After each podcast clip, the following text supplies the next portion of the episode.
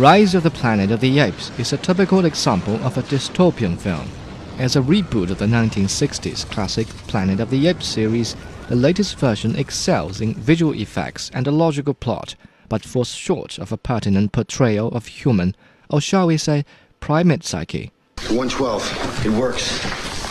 To save his father from the ordeal of Alzheimer's disease, scientist Will Rodman develops a retrovirus and tests it on chimpanzees. We're ready, Stephen. All I need is your approval for human trials. Well, for this, you're gonna need the board's The virus boosts the chimp's intelligence dramatically and sparks the fire of wisdom in a baby chimp named Caesar. After a prolonged process of awakening that extends for years, Caesar finally leads his enlightened brethren in the fight for freedom. Take your stinking paw off me, you damn dirty ape!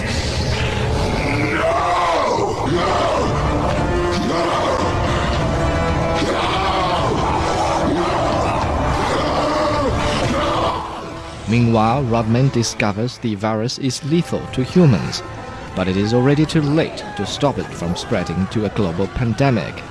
Although a science fiction film, Rise of the Planet of the Apes boasts no fancy technological advancement, the story seems genuinely acceptable to viewers as something that could actually happen in real life, whereas the Planet of the Apes series, with all the fancy norms such as spaceships, time travel, and nuclear blast, today appears fictional and less authentic.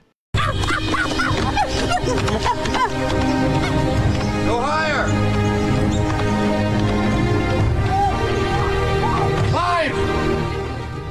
The authenticity of the reboot is enhanced by the splendid use of motion capture technology.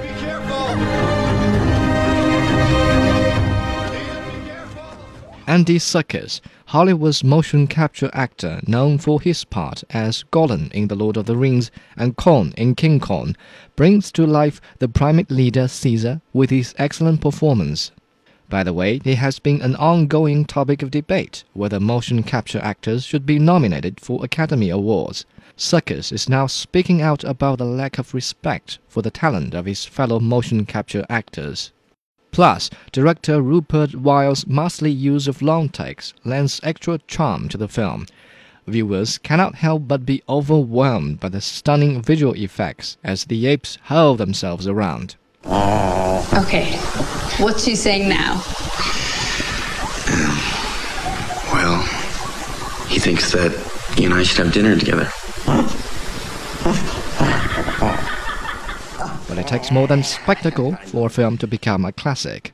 Caesar's extended years of awakening are marked by a rather slow build-up of insignificant happenings. The director's attempt to make these happenings significant is detectable, but cannot really be appreciated. Therefore, the film is not successful with the portrayal of the emotions of either humans or intelligent chimpanzees. Compared to other common science fiction films, Rise of the Planet of the Apes stands out for its really excellent visual effects and storyline, but fails to touch viewers' souls. At the end of the day, this film deserves a 7 out of 10.